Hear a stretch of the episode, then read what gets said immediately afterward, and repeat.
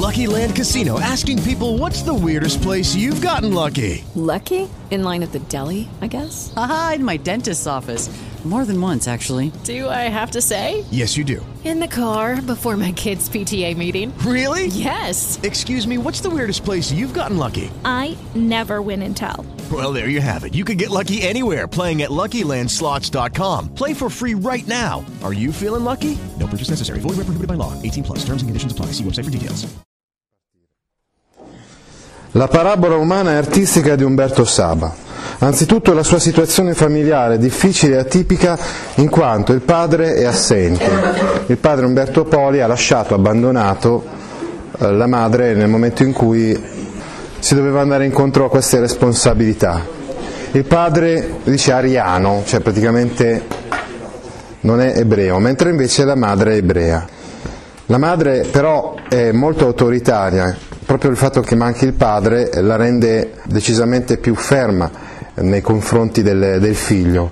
Lui la vede un po' come la controparte, poi verso la fine della vita soprattutto soffrirà di nevrosi e queste nevrosi saranno anche dovute, almeno la terapia psicanalitica porterà a questa conclusione, a un complesso edipico rovesciato, cioè invece di odiare il padre, che non c'è proprio, che non esiste nella sua famiglia sostanzialmente, odia la madre in quanto la vede, la vede come autoritaria, eh, drastica e severa nei suoi confronti e invece vive un rapporto di estrema confidenza con la dolce nutrice anch'essa ebraica come la madre.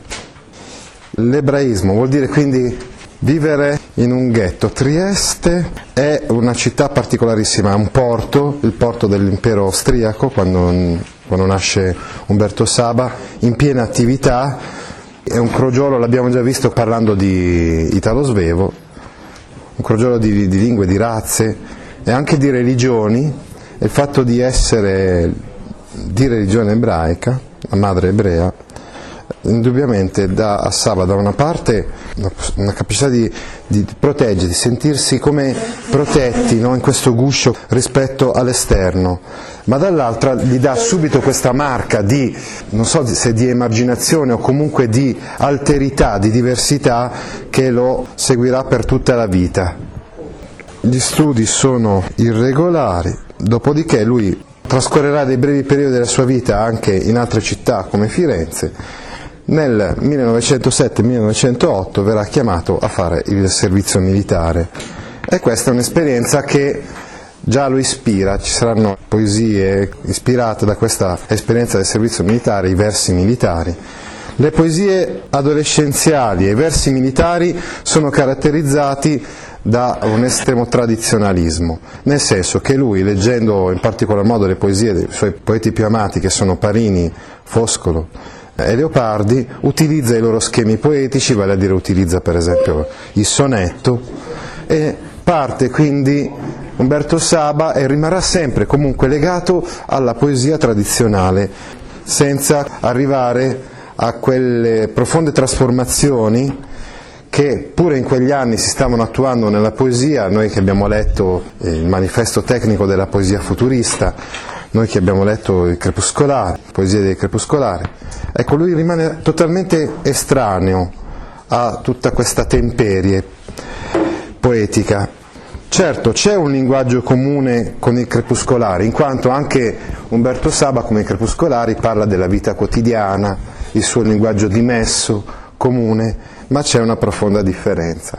Infatti Guido Gozzano osservava gli aspetti della quotidianità, gli aspetti più bassi e umili con una certa ironia, con un certo distacco, non so se vi ricordate la signorina Felicita.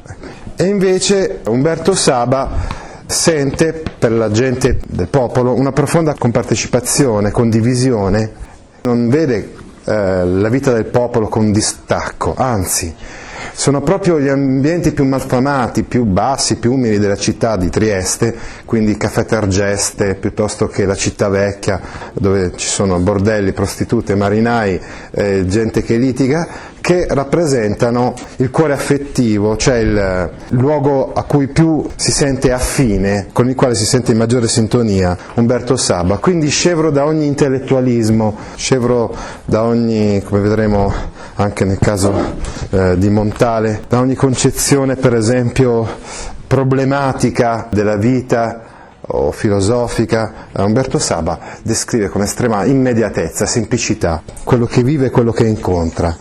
E la sua è anche una, una poesia quindi narrativa in molti casi.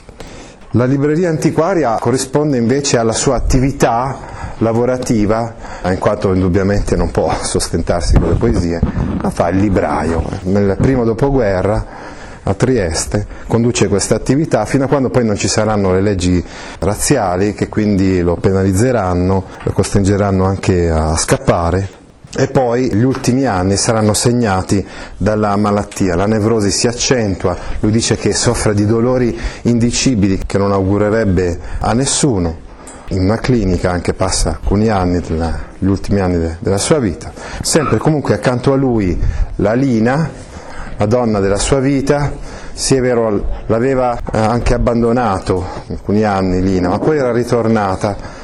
E lui esprime per la moglie un sentimento di affetto quasi religioso. La sua religione infatti è una religione tutta primordiale e terrena, a differenza quindi di Giuseppe Ungaretti che come vedremo approderà alla fede religiosa, religione cattolica. Ecco, invece Umberto Saba trova un qualcosa di religioso, quindi di divino, solamente nelle cose che lui tocca, che lui vive tutti i giorni, nelle persone con le quali passa la vita, quindi la moglie, le persone più semplici e più umili che incontra.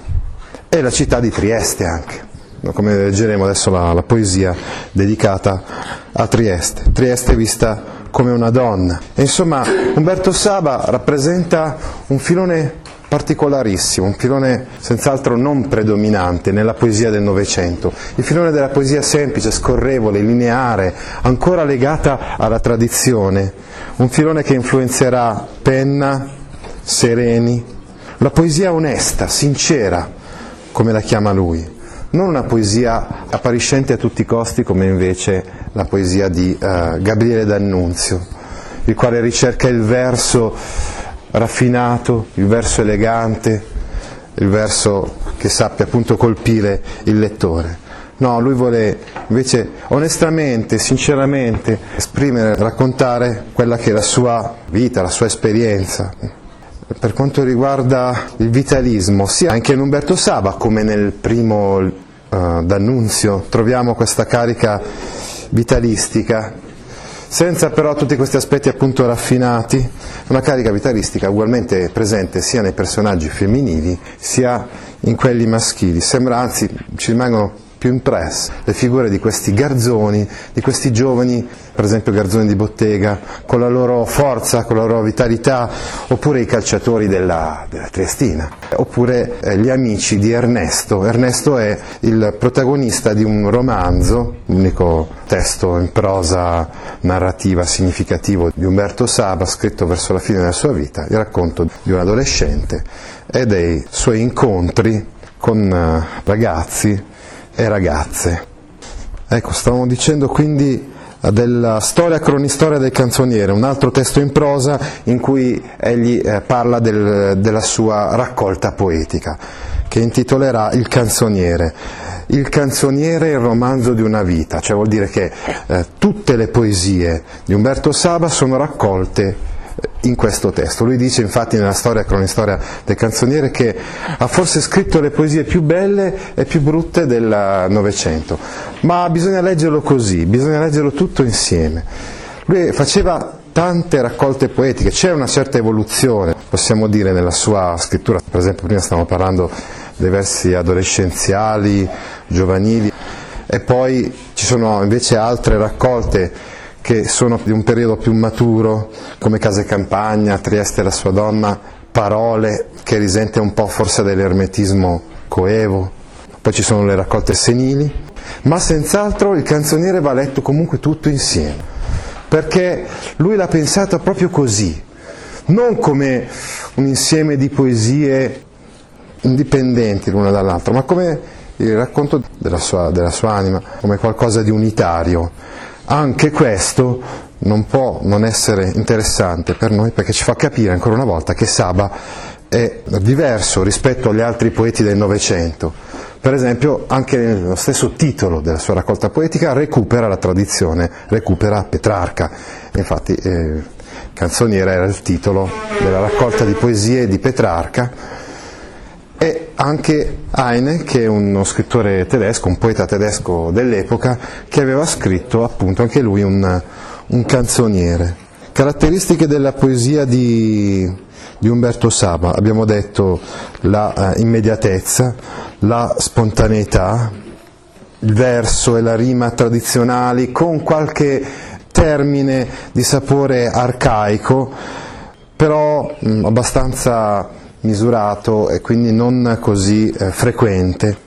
È comunque eh, giusto un, qualcosa che serve per dare un'alterità rispetto alla prosa, senz'altro, ma in Umberto Saba c'è comunque una certa prosaicità, nel senso che compaiono nelle poesie di Saba le capre, le galline, le cagne, compaiono insomma, elementi, animali della, della quotidianità, eh, elementi molto semplici, molto banali, molto quotidiani lo schema metrico tradizionale, esistono le rime, i versi, proprio nel momento in cui, come vedremo, Garetti, Montale, abbiamo già visto futuristi crepuscolari, avevano messo in crisi gli schemi tradizionali poetici, lui invece li recupera, recupera le rime, recupera le parole trite, le rime fiore e amore, fa un testo programmatico a questo proposito e poi vi è soprattutto verso la fine della sua produzione una riflessione sul dolore e sulla sofferenza. Nell'esistenza umana, ma nell'esistenza anche di tutti quanti gli animali, gli esseri viventi, c'è il dolore. Tuttavia vi è una differenza rispetto a Leopardi. Per eh, Leopardi questo dolore era la testimonianza della natura matrigna. Egli più di tanto non si sofferma su questo, anzi tende a ad accettare quello che la natura assegna come destino all'uomo.